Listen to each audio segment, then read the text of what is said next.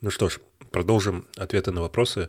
Мы остановились на, на инструментах и софте для организации своей работы, заметок, туду и всего такого. Алекс Русанов спрашивает. Хочется немного конкретизировать предыдущий вопрос. Это вопрос был про тулзы, подходы для рабочего процесса. В частности, на примере ведения персональной базы знаний, если таковая имеется. Мне знаком ряд подходов, начиная со своего примитивного ведения Evernote и заканчивая развертыванием собственного сервера со всеми вытекающими. Да, это большая давняя мечта, пока еще не реализованная по-нормальному никак в моей жизни. Это мечта иметь базу знаний. И я в это понятие включаю очень много в идеале. Вот в идеале, если я просто мог изменять реальность по щелчку пальцев, я бы хотел иметь такую базу знаний, какой-то, неважно, что это, сервис, софт, девайс, в каком-то виде, а, удобном, доступном везде, не написанном на электроне, некое место, куда я могу класть вообще все. И это звучит как файловая система, ну, типа компьютер, я туда могу класть все.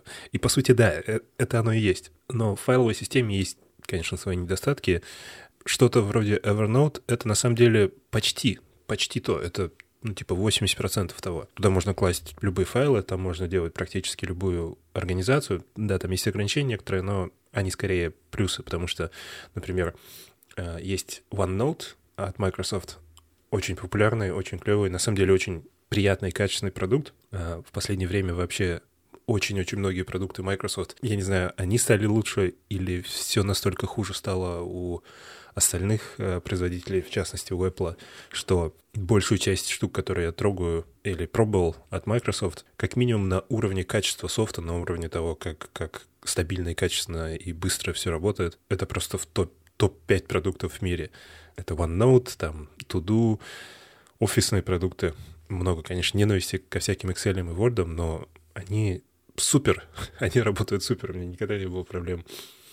Не скажу ничего насчет Windows, Э, вроде Windows 10, ну, типа, типа работает. Сомнительные фичи, сомнительный встроенный софт, но, наверное, лучше, чем 8 э, или что там было перед этим. Кстати, что, что во всей этой индустрии с числом 9? Э, почему они все так не любят число 9? Может, что-то связано с Китаем опять? Очень-очень жаль, что у них не получилось сделать телефон по-настоящему популярный Windows Phone. Э, очень не хватает этой, этому рынку какого-то такого конкурента, достаточно мощного, как Microsoft, и достаточно амбициозного, что ли, э, достаточно уверенного в себе чтобы делать вещи вообще не похожие на все, потому что как-то так получается, что да, типа капитализм и свободный рынок, и большие компании, и гигантские бюджеты, но все сводится в итоге в один какой-то мета-формат, который берет все самое худшее из всех и делает какое-то среднее... Попсу, короче, делает. Просто, видимо, так поп-музыка работает. И как-то нет особого выбора. Ну, то есть, если ты хочешь иметь мобильное устройство и иметь... решать какие-то даже самые базовые задачи, то, э, ну, типа, в чем у тебя выбор? В плане софта, который на самом деле является основой твоего опыта использования устройства и сервисов, все как-то одинаково. Но я ушел сильно, да, э, Microsoft.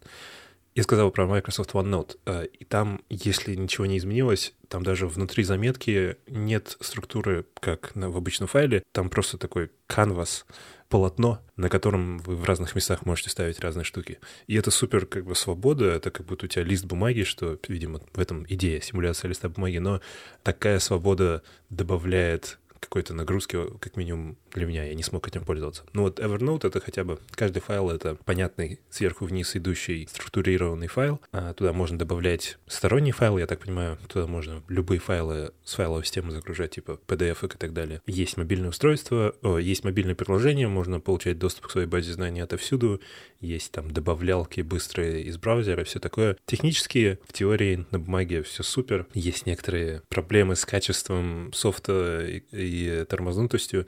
Есть намного более глубокие проблемы у самой компании, как минимум для таких пользователей, как я. Как, и все эти компании типа Dropbox, они мечтают, и я понимаю их, потому что делая свои, пытаясь сделать свой бизнес, я тоже понимаю, что если ты хочешь зарабатывать, если ты хочешь делать деньги, а ты, скорее всего, это хочешь, это как минимум одна из твоих важных целей, то по-хорошему тебе нужно забить на B2C, бизнес to customer, продажу напрямую индивидуальным клиентам. Там нет денег по сравнению с B2B, бизнес to бизнес. Самое офигенное, что ты можешь сделать, это начать работать в корпоративном секторе. И все компании только об этом и мечтают. Dropbox начался как удобная утилита для всех, и если бы она оставалась ей, то я бы до сих пор с удовольствием ей пользовался и миллионы других людей. Но многие люди с нее с него ушли даже не потому, что там какие-то фичи стали хуже, а потому что все решения компании основаны на том, что они хотят, и они, собственно, стали B2B продуктом. Они не разрабатывают фичи, они не разрабатывают возможности, направленные на то, чтобы простые клиенты, простые индивидуальные клиенты получали какие-то, какую-то пользу дополнительную. А они, на самом деле, забирают пользу у них. Evernote тоже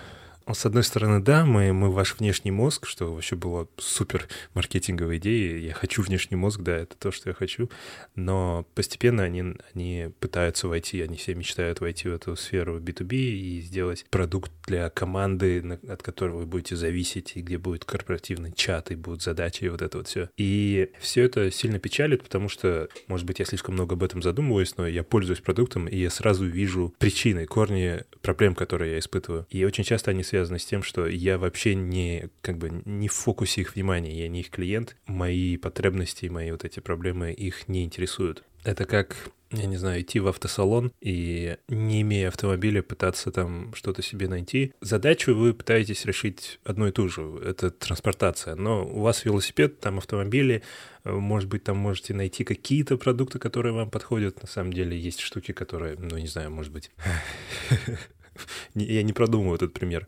Может быть, подшипники. Вот, ну, ну, вы можете найти подшипники в автомагазине, которые подойдут для вашего необычного велосипеда, но вы не, не, в, не в нужном месте. Все, что там сделано, оно сделано в расчете не на вас. И вы туда идете по привычке, потому что изначально это был веломагазин. Постепенно он стал выходить на тот рынок, где можно зарабатывать больше денег. С одной стороны, это хорошо, это как будто отмирание продукта на одном рынке, это всегда так происходит, и можно даже почитать теории и статьи, где постоянно повторяется такой цикл. Есть какая- какая-то индустрия, есть какой-то рынок, и в ней есть какие-нибудь гиганты, которые начинают забивать на нужды простых пользователей. Они пытаются уходить в высокие рынки, в большие заработки или просто отдаляться от пользователей в каком-то виде, что они просто они не понимают реальности. И на этой почве появляется, на рынке появляется вот этот пробел, который заполняют новые молодые стартапы. Они видят эту проблему, они, скорее всего, эти потерянные пользователи, пользователи преданные пользователи, преданные в, том смысле, что их предали. И они делают какой-то продукт, который пытается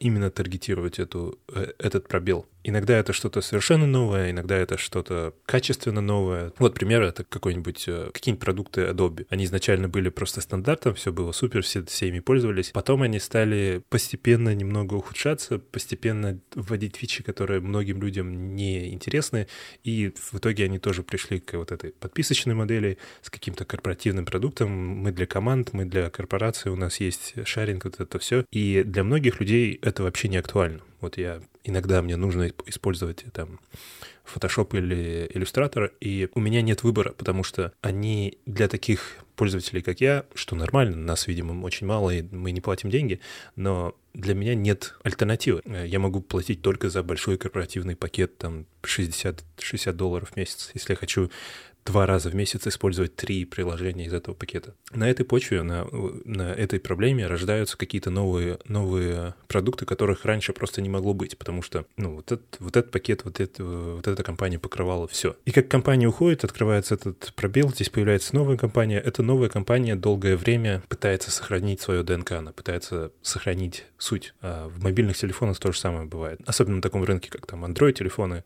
есть. Они изначально были достаточно дешевые, потом они все стали, начинают дорожать, выпускать все более крутые, и всякие продукты типа там... Я просто недавно пытался себе выбрать новый телефон, и это тоже отдельная история, поэтому что-то там почитал про, про этот рынок, и да, типа есть, есть там какая-нибудь компания, которая типа энтузиастская компания, э, типа OnePlus, и они говорят, наша, наша фишка как бы, что мы делаем дешевые качественные телефоны, потому что никто их не делает, все, все делают какие-то мега дорогие телефоны по тысячу долларов, а мы, мы понимаем это, мы, мы как бы, мы народная компания, компания. И они начинают, и все супер, и это энтузиастская компания в том плане, что у нее сразу появляется, появляются энтузиасты, которые видят это, э, видят их суть, они согласны с этим, и они любят компанию именно за это. И она на основе этого энтузиазма, на основе этой, этого пробела в рынках становится успешной, и со временем они двигаются туда же. Никакая компания не, не остается. Э, и это видно на, на всех продуктах, на софте, на железе, на, на любых практически продуктах в этой сфере, как у компании всегда есть выбор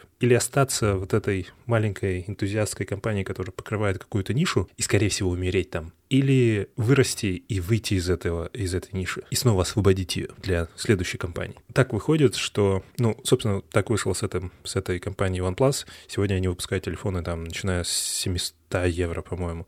То есть они, ну, как бы уже не народные, они, они те же самые, с кем они боролись, грубо говоря. Вместо фотошопа и там, не знаю, иллюстратора появились новые продукты, которых раньше просто не могло быть, типа там скетчи, Affinity, э, всякие фоторедакторы, э, векторные редакторы. Они появились благодаря тому, что есть почва, есть пробел на рынке. Но я уверен, что дай 10 лет этим продуктам, и Сегодня они кажутся такими свежими, молодыми и быстрыми и клевыми по сравнению с этими мастодонтами от Adobe. А через лет 10 они станут мастодонтами. Adobe, я не знаю, что с ними случится, но, видимо, ничего. И будут появляться новые продукты. Поэтому оказывается так, что если я хочу использовать что-то для себя, и я, я почти никогда не хочу корпоративный софт, я не хочу эти гигантские пакеты, я не хочу непонятные фичи, я не хочу опыт, пользовательский опыт, э, там, я не хочу продукт на самом деле, я хочу просто софт или железо, я хочу хранить э, свою базу знаний где-то, иметь к ней доступ, я не хочу иметь чат, я не хочу шарить ее со своей командой, то такой пользователь, как я, всегда оказывается вот в этой начальной фазе, из которой все компании пытаются выбраться. И это какой-то постоянный конфликт. Я знаю, что, скорее всего, я не могу рассчитывать ни на какой софт, в том плане, что он останется таким. Он или умрет, или изменится. Так или иначе, я никогда не смогу оставаться оставлять себе какой-то стабильный набор софта или железа или, или любых таких продуктов. И это, к сожалению, такая печальная истина. И, и поэтому сдался по большей степени в том плане, что иногда что-то новое появляется, оно очень даже интересное. Я думаю, первый рефлекс — это, конечно, вау, может быть, попробовать это. А потом я понимаю, что и чё? Ну, как бы зачем я буду это делать на, на год, на два, на, на пять даже лет? Я буду, если пять лет, это еще хуже. Если они пять лет проживут в таком виде, это значит, что я инвестирую туда огромное количество энергии. А я введу туда все свои данные, а потом неизбежно компания или изменится, или умрет. Изменится до такой степени, что меня больше не будет устраивать. И да, я пробовал Evernote, я не готов туда вкладывать все это. Я просто не уверен в этой компании, не уверен э, во всем, что я объяснил. Я не хотел бы... Я чувствую просто как какую-то грязность, когда я файлы кладу в какую-то проприетарную базу данных, и чтобы достать их обратно, нужно производить какой-то экспорт.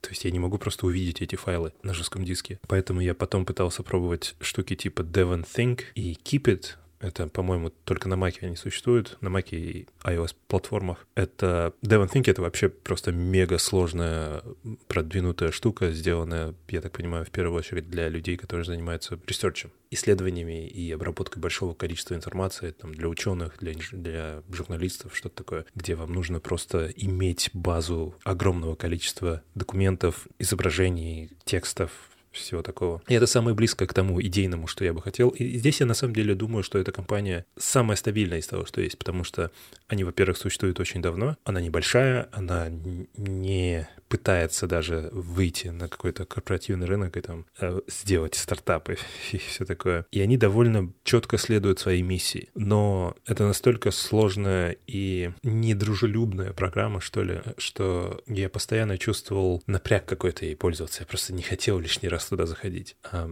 ну, технически и в плане фич там есть все, что нужно если вы хотите иметь внешнюю базу э, знаний. И самое крутое, что они не хранят это в проприетарной базе данных, они хранят все в специально структурированной директории. Все, что вы туда добавляете, туда можно добавлять любые файлы, они остаются в файловой системе. И если это, этот софт погибнет, то у вас хотя бы есть все, все эти документы просто в папке. По похожей системе работает Keepit, э, намного более простое приложение, но тоже некая просто обертка над файловой системой. В итоге я сейчас дошел до того, что сдался и использую просто ничего. Я использую файловую систему. У меня есть папка uh, Knowledge Base, и в ней все. А, и это не оптимально.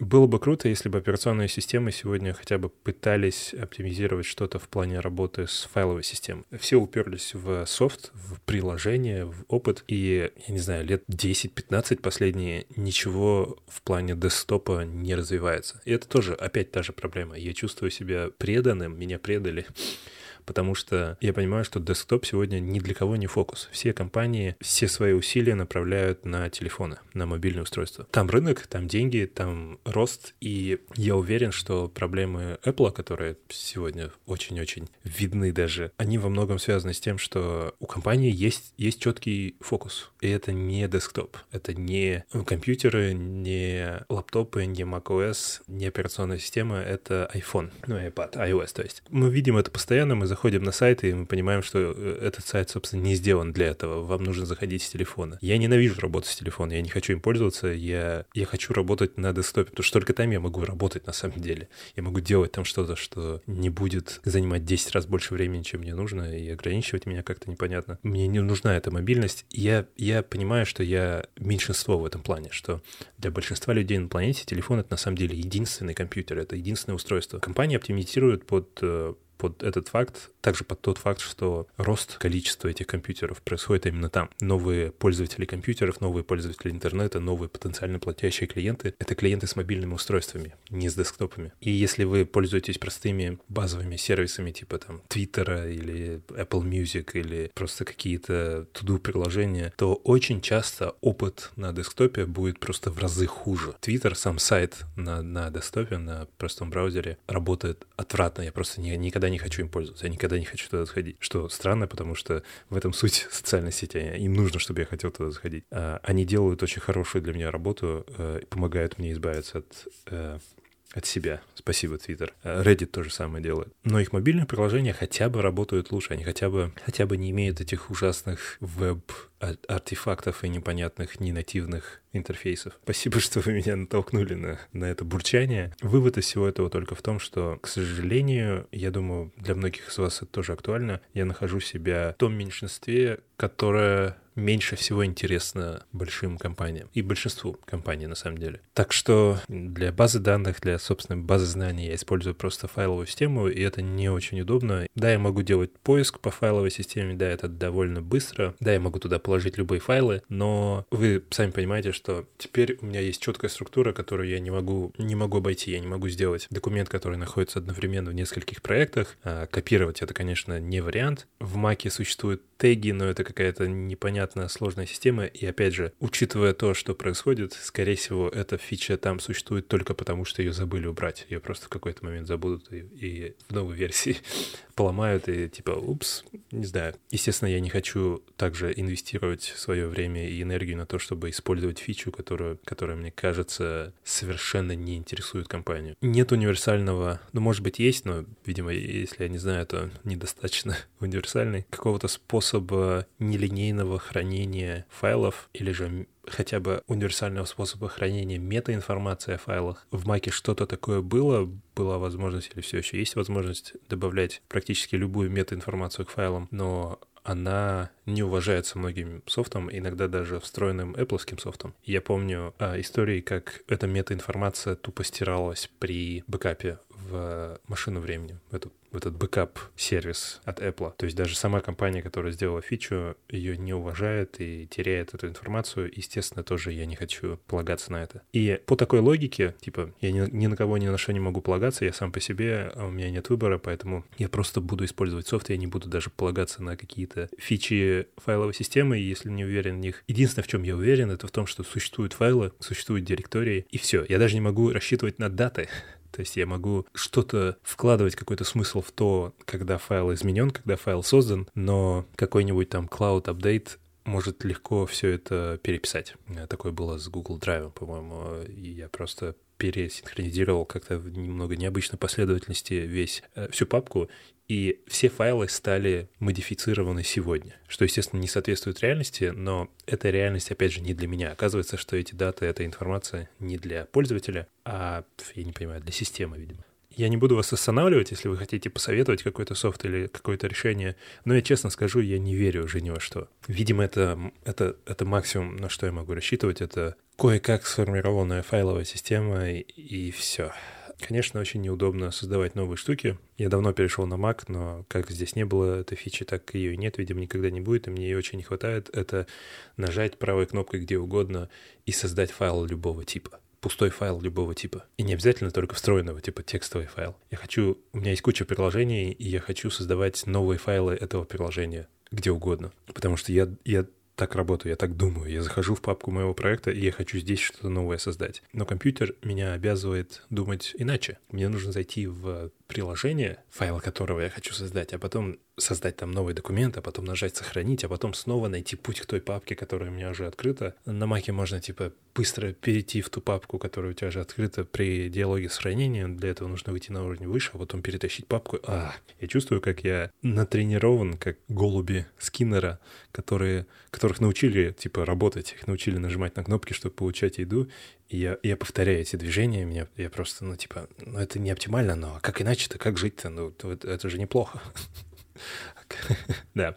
А, я на самом деле очень много могу бурчать об этом, как вы сами знаете. Я себя очень сильно останавливаю от этого, иначе весь подкаст состоял бы из, из всего вот этого. Я, я в том числе из-за этого, наверное, придумал вот эту идею ответов на вопросы, потому что ну, вы, задаете вопрос, вы хотите услышать конкретный ответ, а я полчаса рассуждаю о том, как э, меня передает софт. А вы сами попросили, поэтому я не виноват. Так или иначе, я недавно попробовал Notion. Точнее, я его не то что попробовал, я его в очередной раз узнаю и попытался понять. Э, Фами Клон пишет насчет базы знаний, попробуй Notion. Это такой Evernote на максималках с поддержкой Markdown и подсветкой синтаксиса. И в плане того, как этот продукт устроен, как он организован и как как он реализован, это выглядит просто офигенно. Это немного сложно в плане понимания, потому что, опять же, настолько гибкая структура, типа как OneNote, в том плане, что вы можете... Не то, что у вас там есть лист бумаги, вы можете создавать э, в любом месте всякие штуки, элементы.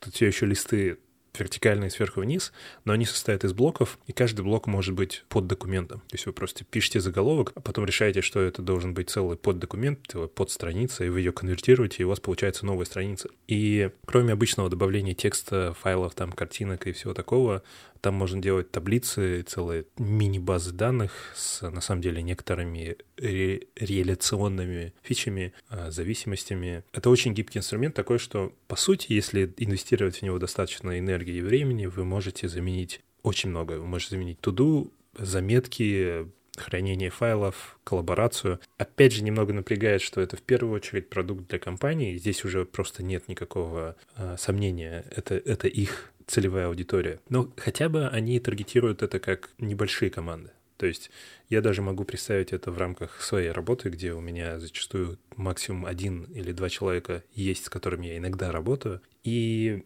окей, это очень интересный продукт. Там все еще нет прозрачного хранения файлов, то есть там некоторая загрузка файлов в облако, а потом вы можете скачивать эти файлы. То есть я не могу просто закинуть туда тысячу своих PDF-ок легко и как-то это все организовать. Но это кросс-платформенное приложение, оно работает везде, оно работает в браузере, оно, там есть приложение под десктопы, но это электрон, это работает как, как браузер. На этом этапе не совсем понятно, зачем мне оно нужно, если в браузере то же самое. Там можно нечаянно нажать Command-R ну или Ctrl-R на Windows и перезагрузить страницу в этом приложении.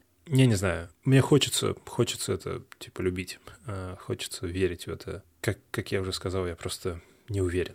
Но я попробую. Я попробую, я обычно такие вещи пробую следующим образом. Я не пытаюсь туда перенести всю свою жизнь.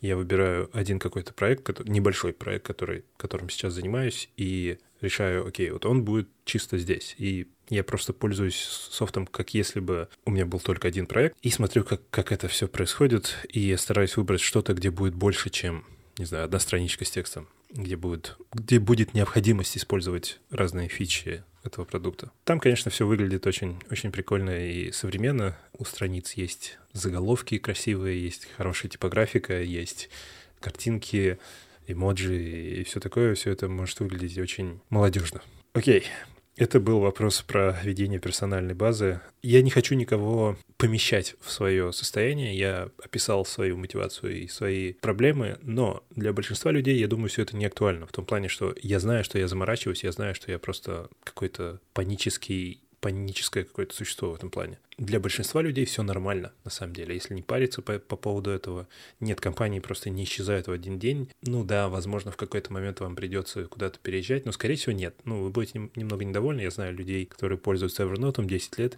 и да, они говорят, ну, как бы, ну, все не очень здорово, не очень доволен, но они получают пользу от этого, у них все нормально в том плане, что они хранят базу знаний, у них все работает, они ничего не потеряли. Самая главная задача выполнена. Это просто не оптимально. Поэтому если вы ищете себе что-то, чтобы начать, начать вести базу знаний и хранить там просто все, что вы хотите хранить долгое время, то попробуйте Evernote. Он все еще, наверное, в плане фич лучшее, что есть. Попробуйте Microsoft OneNote, если для вас такой вид подачи, вид хранения, как неструктурированные листы подходит. Когда я говорю неструктурированный, я имею в виду только вот сам один документ. Он может быть как лист бумаги, где можно просто на экране в разные места поставить элементы. Но, естественно, там есть структура, там есть папки, подпапки, теги, по-моему. Это, это не хаотический набор листов бумаги. Попробуйте Notion, и, наверное, все. Единственное, что я бы, наверное, не советовал ни в каком виде пробовать, это Google Keep. Я знаю, что он давно существует, я знаю, что вроде как они его не должны забросить, но я честно, вот чему я точно не верю, это Google, что, что их продукты будут жить долгое время.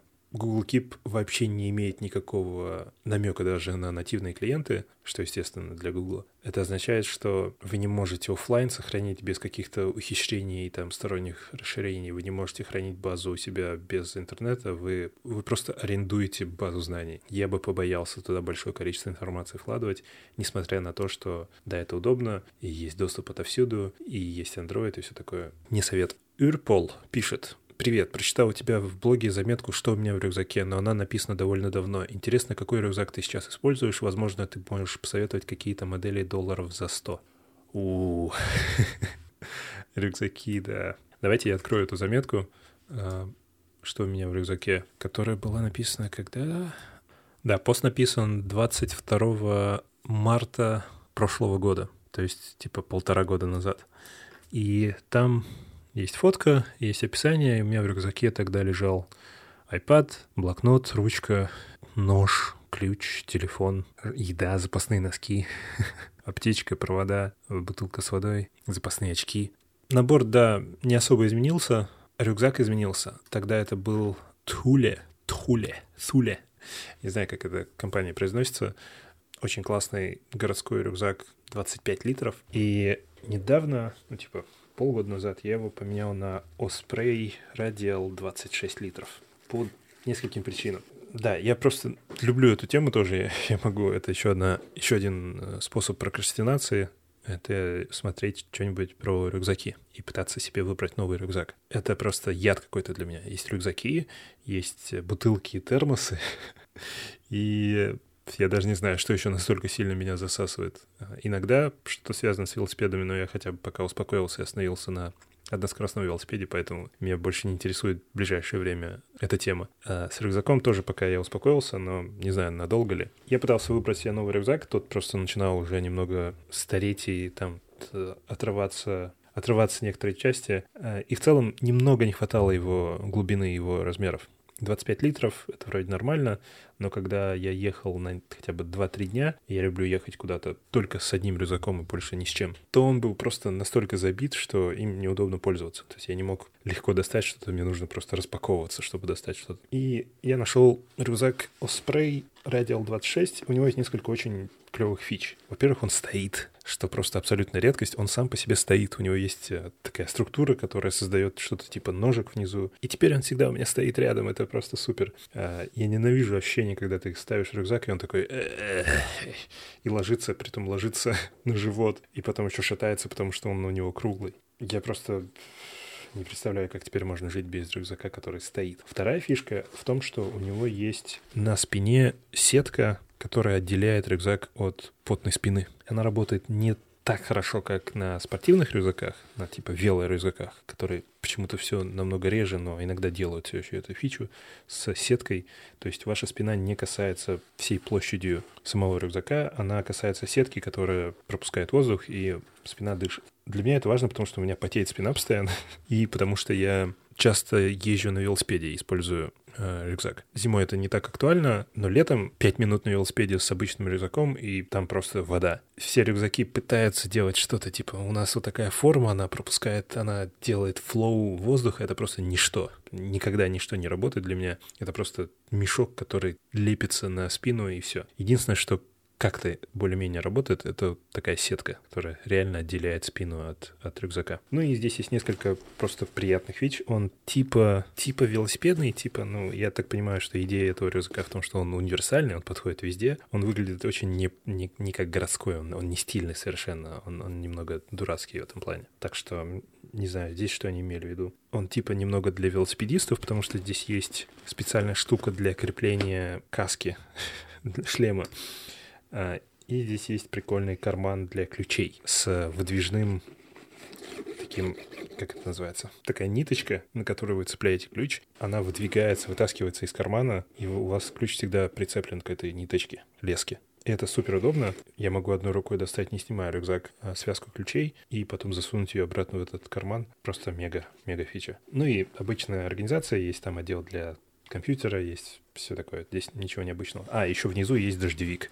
Э, есть маленький кармашек, который открывается, и оттуда достается чехол, который закрывает весь рюкзак, который уже неоднократно меня спасал в ливне. Одна из целей была в том, чтобы сделать себе, найти себе рюкзак, который я могу использовать каждый день почти для любых целей. И пока он меня полностью устраивает. Я могу его брать в велопоездки, даже там двухдневные велопоездки.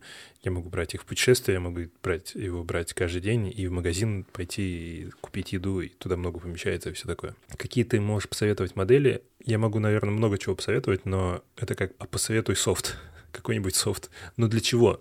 Вот этот рюкзак я готов посоветовать, но я думаю, он чуть дороже, чем 100 долларов, но такие штуки очень часто распродаются достаточно дешево. Конкретно эта модель, по-моему, уже вообще недоступна. Они почему-то перестали делать 26-литровую версию.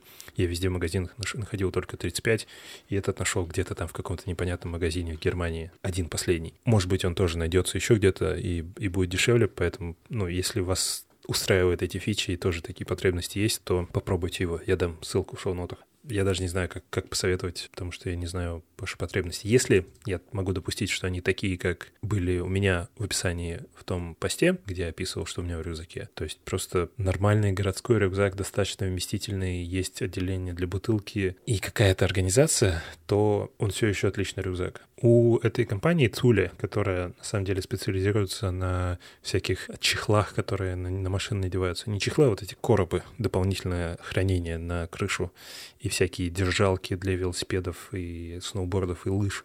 У них есть много разных рюкзаков, и они все достаточно прикольные и интересные. То есть посмотрите на, на них. Да, наверное, мне будет проще, если я просто назову компании, которые, мне кажется, выпускают хорошие рюкзаки. Вот это они, это Osprey. Никакие рюкзаки Osprey не выглядят как стильный городской рюкзак. Он, он выглядит, как будто вы идете в поход, так что имейте в виду.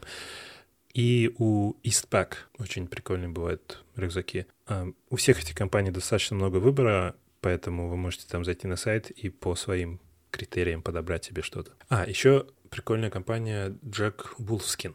Это, по-моему, немецкая, они продаются только в Евразии, скорее всего. У меня у жены такой... У них Видимо, все очень тоже классно. Э, достаточно все продумано, хорошее качество, очень-очень долго держится. Я себя сейчас просто останавливаю, потому что э, потому что это странная тема, в которой, в которой я почему-то могу закопаться. Окей, а, по-моему, последний вопрос. Ант Муравей спрашивает.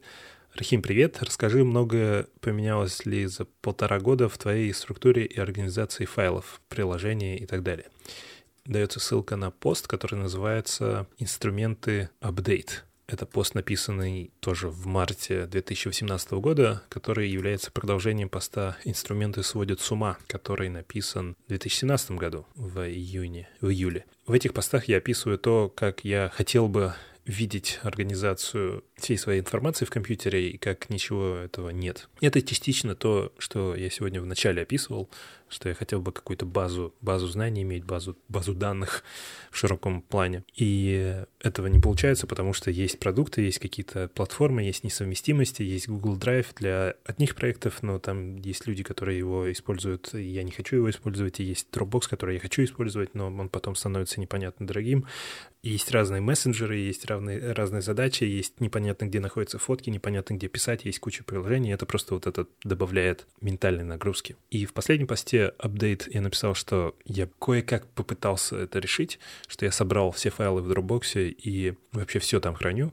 Я купил на тот момент план на терабайт, положил туда вообще все. То есть все файлы, все фотки и занял там типа пол терабайта, даже больше, наверное. По большей степени я был доволен этим, потому что они в этом дорогом продвинутом бизнес-плане включили фичу Selective Sync. А, э, нет, Selective Sync всегда был. Smart Sync это когда визуально у вас весь этот ваш Dropbox доступен. Визуально вы заходите, и там все файлы видны, но это иллюзия, потому что многие из этих файлов занимают 0 байт и в реальности загружаются по запросу, что супер удобно, потому что у вас визуально все доступно, но этот Dropbox занимает, на самом деле, там больше места, чем... Он, он занимает больше места, чем у вас вообще доступно на жестком диске на компьютере. От Google Drive тогда не получилось никак избавиться, потому что он нужен для работы. Да, он, он, он просто висел. На задачи я все перевел в приложение Things, о котором рассказывал в предыдущем выпуске. И все, типа, это, это источник, это источник истины, все только там.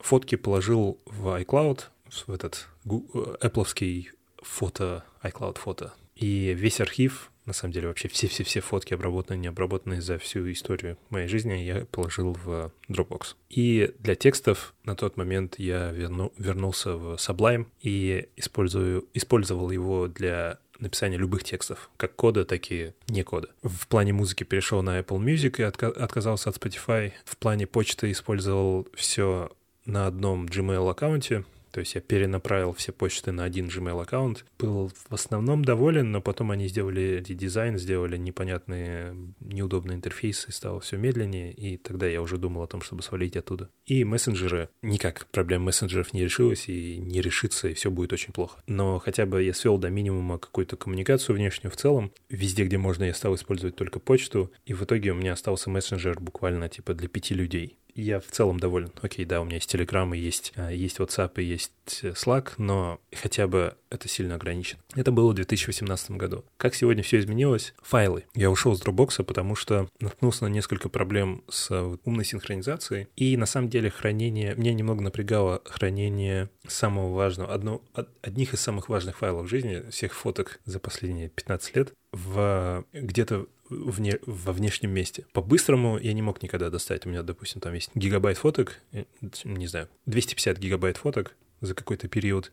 Я не могу просто по-резкому их достать. А даже с моим достаточно быстрым интернетом это занимает значительное время. Поэтому в итоге я купил NAS, а, Network Attached Storage. Это просто домашний сервер с жесткими дисками. И я купил Synology что-то там, такой, который позволяет засовывать 4 диска и делать RAID массив. И там даже всякие приложения крутятся, типа Plex и бэкапов и все такое. И теперь я храню там все. Файловые сервисы я использую теперь по минимуму, так как Google Drive от него опять никуда не деться по работе, он, он его приходится использовать. Я большую часть времени после этого использовал его для хранения своих файлов тоже. Это просто типа там 2 гигабайта документиков и там билетов и сканов и все такое. Э, все это бэкапится на вот этот мой домашний сервер, поэтому я не очень волнуюсь по поводу того, что там что-то случится с синхронизацией Google Drive и все такое. Сервер на самом деле бэкапится меня бы очень напрягало просто иметь жесткий диск у себя в доме, который крутится и может сломаться, поэтому все данные сервера бэкапятся в облачное хранение, а, точнее не облачное хранение, а типа Amazon S3, только там другой сервис, но он совместим с Amazon S3 интерфейсно, поэтому это просто такой бакет с терабайтом бэкапов. Последние месяца я попробовал свалить с Google Drive, потому что он, я не знаю, опять я что-то не так делаю, я во мне проблема или что, я не понимаю, как у людей, как это остается самым популярным софтом для облачного хранения. Опять же, наверное, проблема в десктопе. Проблема в том, что я его использую на десктопе. Никто не думает про десктоп, но у меня постоянно есть проблемы с синхронизацией, файлы не обновляются часами. Э, я просто жду, я, я работаю со своим партнером. Он сидит здесь, в этой комнате, он кладет в расшаренную папку файл и проходит иногда час, пока этот файл не появится у меня в компьютере, и невозможно форсировать синхронизацию. Я не могу, как в Dropbox, сказать, пожалуйста, пойди и засинхронизируй сейчас. Единственное, что я могу сделать, это перезапустить приложение, что просто ужасно. И очень часто я сижу и не хочу ждать, не хочу это делать, я иду в веб-интерфейс и скачиваю оттуда через браузер файл, что полностью как бы уничтожает идею этого, этой синхронизации. Я попытался свалить на iCloud, потому что все равно там я плачу деньги за фотки, но бурчание продолжается. Я не доверяю Apple в плане софта вообще в последнее время. Э, облачного хранения и синхронизации в частности. Всегда, всегда были проблемы с синхронизацией, всегда были какие-то непонятные торможения или несовместимости.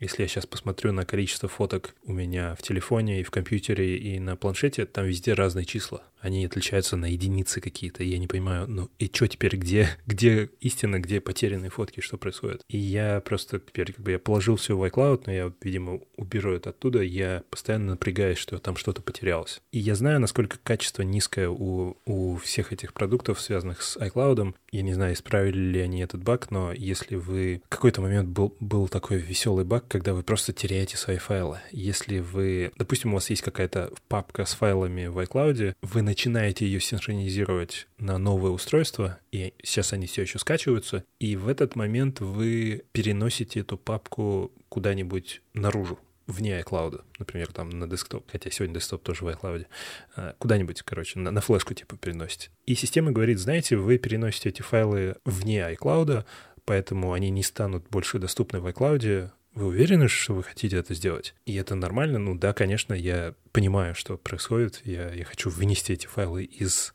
облачного хранения на флешку. Я понимаю, что они перестанут быть доступными в облачном хранении. Поэтому вы говорите «да», соглашаетесь. И те файлы, которые на этот момент еще не были синхронизированы, то есть которые еще не были скачаны на это устройство в iCloud, они просто удаляются отовсюду навсегда. Я... Может быть, конкретно эта проблема и у меня не возникнет, потому что я обычно параноик, я смотрю, все ли закончилось, никогда не буду что-то переносить и копировать, меня даже напрягает файлы переименовывать, когда бэкап идет. Хотя, конечно, любой бэкап, бэкап софт должен справиться с такой идеей, как переименование файлов. Но я боюсь, я понимаю, что там может настолько пойти что-то не так, что я лучше подожду. Конкретно эта проблема, возможно, меня никогда не коснется, но она просто демонстрирует уровень качества, который там, который там есть. И я не знаю, на самом деле, что использовать теперь. Судя по всему, придется возвращаться к Dropbox и не использовать вот эти умные синхронизации, не использовать выбранные синхронизации, использовать его как, как изначально это было. Это, это тупо невидимый сервис, который синхронизирует одну папку и все, ничего больше не делает. К сожалению, да, придется платить за терабайт или сколько там, 2 терабайта хранения и какие-то 10 разных корпоративных фич, но при этом мне нужно... Я больше не хочу туда хранить все-все-все фотки и все такое, и видео. Да, я буду использовать 0,02% и платить за это деньги, но, честно, я не вижу выбора особо. Наверное, стоит еще какой-нибудь Microsoft OneDrive попробовать, что, наверное, многообещающе, учитывая, что я упомянул, какое качество, какое у Microsoft э, нормальное качество в последнее время бывает по сравнению со всеми остальными. В идеале, опять же, да, я бы не хотел об этом думать. Я бы не хотел э, софт, опыт, аккаунты ничего такого. Просто, пожалуйста, сделайте, чтобы вот эти папки были доступны на моих устройствах, и все. Задачи пока все еще Things, как описывал в прошлом выпуске, еще использую в дополнение к этому Bullet Journal.